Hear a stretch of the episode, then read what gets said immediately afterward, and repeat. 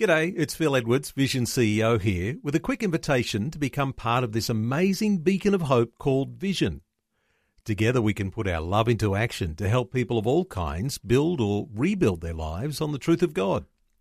Please consider the part you can play during our upcoming Visionathon appeal, remembering that it's your support that makes Vision possible, including this podcast. Life, culture, and current events from a biblical perspective. 2020 on Vision. Dan Flynn, uh, Victorian State Director of the Australian Christian Lobby, uh, you've been scathing about the way that the uh, policies of the Labor Party have taken things so far off the trajectory that of anything that's recognisable so far as a Christian foundation. If there is a hung parliament, uh, things look even seriously worse, don't they? I think so, Neil. If it's a um, ALP Greens coalition um, in the lower house, um, then um, you know then the minor party in that coalition, the Greens, are going to you know call the shots, and we may see something like we've seen this week in Tasmania.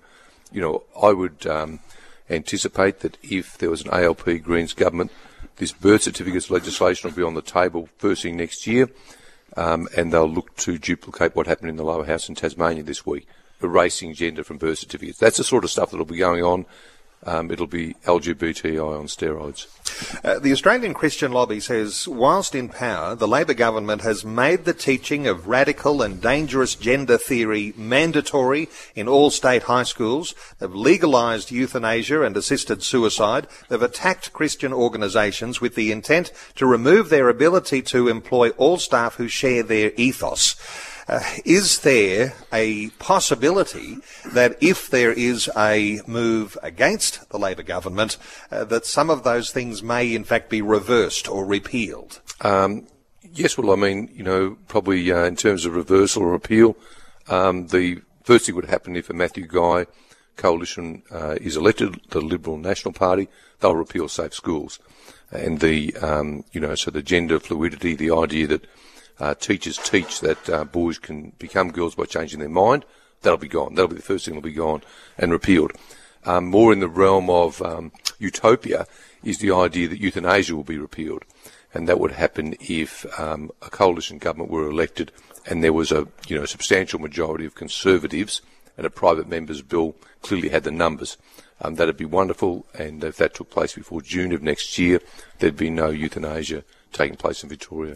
And of course, uh, you had uh, Matthew Guy, uh, who has made a promise and uh, was reported to be just sort of under the radar uh, that he'd bring religious instruction back into school hours. Is that one of those things that uh, that you know, as the Christian lobby, you'd be sort of saying this actually is a good thing? Oh, absolutely. Um, you know, this has been the law for decades. It's been the practice for decades.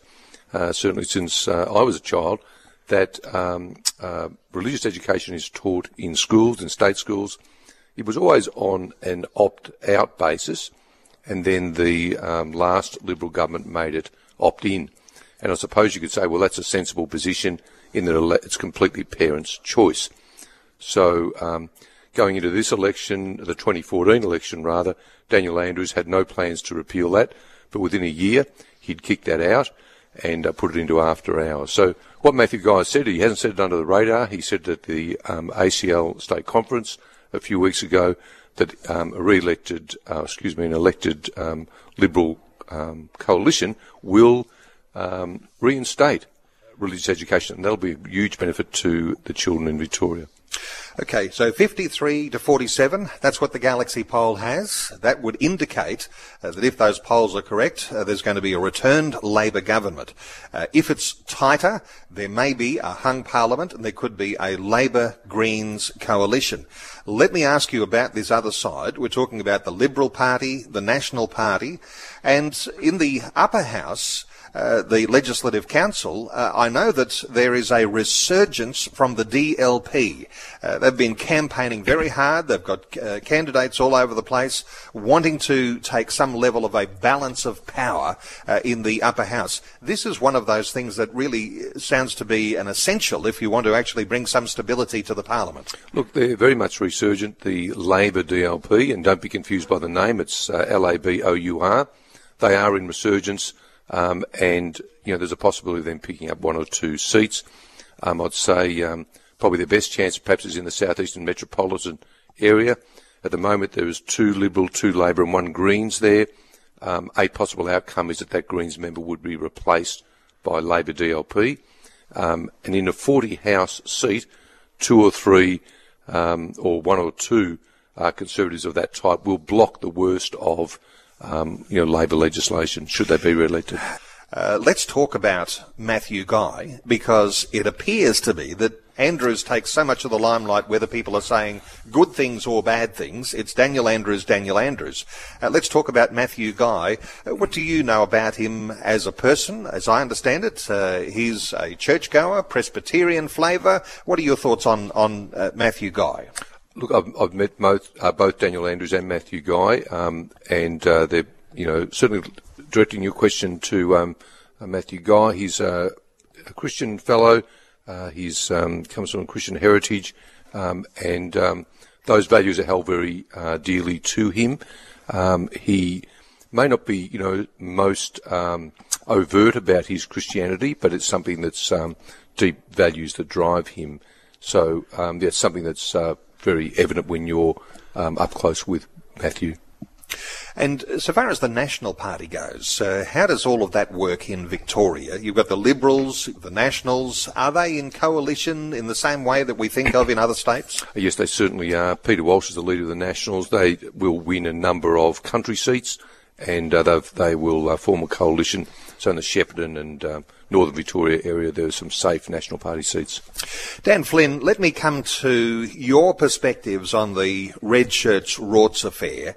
Uh, you've got a legal background, uh, barrister, as I understand Correct. it. Uh, so we're talking a significant legal understanding here, mm. where we've got the Victorian Police investigating whether public funds for electoral office staffers were improperly used for campaigning purposes in the 2014 campaign, and you've got at this point You've got the even ministers on the front bench refusing to cooperate and be interviewed by police about this. How does this sit legally, constitutionally? How do we react to this sort of idea? Because it seems to be a flagrant a flaunting of what we'd all understand to be legal practice according to constitutions. Yeah.